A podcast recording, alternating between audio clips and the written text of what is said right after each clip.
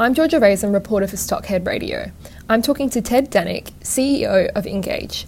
Ted, can you tell us about today's news? Sure. Today we had some pretty exciting news released to the market. We announced profitability. This is our 2019 fiscal year results, and we achieved um, some pretty, pretty. We moved mountains essentially. We were 1.6 million EBITDA profitable in 2019 our revenue grew 50% to 17 million. Our gross margin grew from 38% to 54%, and the performances yielded um, over the last year. Um, also, some good stuff about what's happening this year as well. Talked a little bit about current current news and uh, current day affairs, and I mean that's essentially it. Yeah. And what's the impact of this news for your company? The impact this news should yield for the company is, I mean, there's several op- several great opportunities now that we can um, take advantage of that we didn't have access to before. One is premium financing.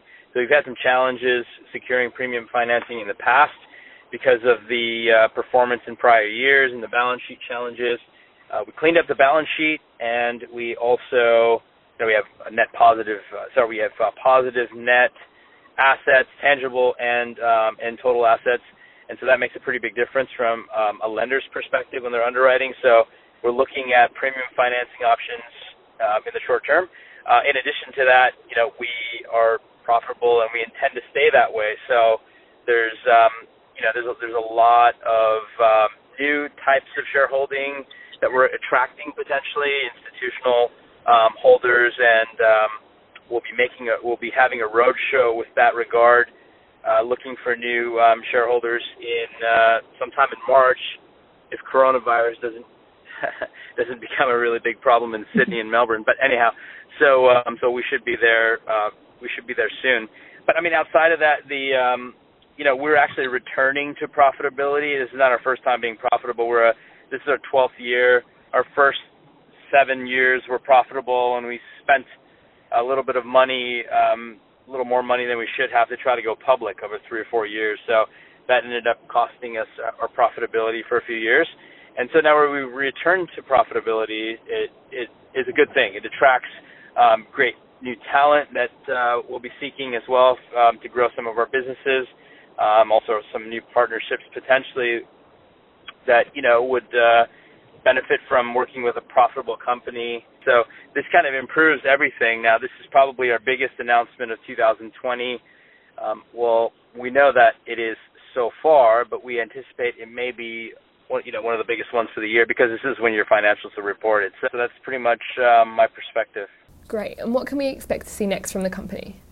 So what we can expect to see next from the company is an update about how February has done or how we're doing in February. So that should come out a few days after February has closed, and that should be pretty great news. We're, you know, we're expecting to beat um, January as we did last year. Um, we've been, um, you know, we've been kind of uh, fortunate to have growing revenue every month, and we expect to continue that pattern uh, this year as well. So we expect to beat January, and those figures will be out a couple days after the month is closed.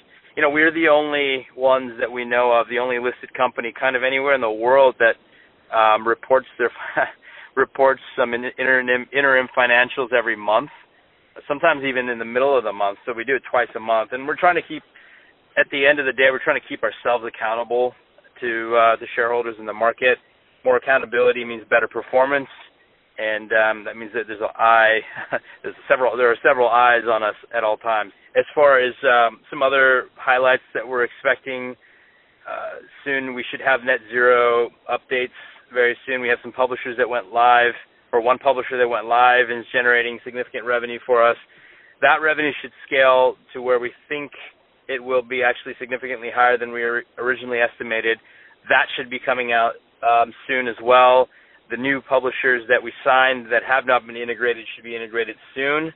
Um, there's uh, quite a bit of other information um, with regards to status updates on things that we've talked about in the last couple months and, and announcements, and that all should come soon.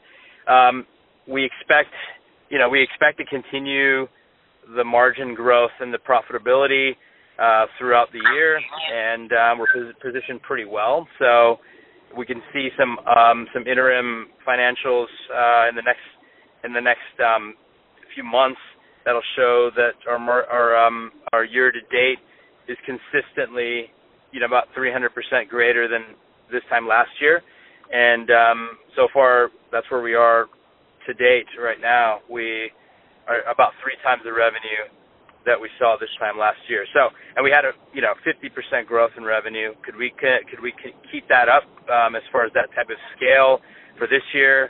Um, I don't know, but I think we can do better, and that's not a guidance, but that is my you know my personal feeling and my personal goal, and um, I'm very confident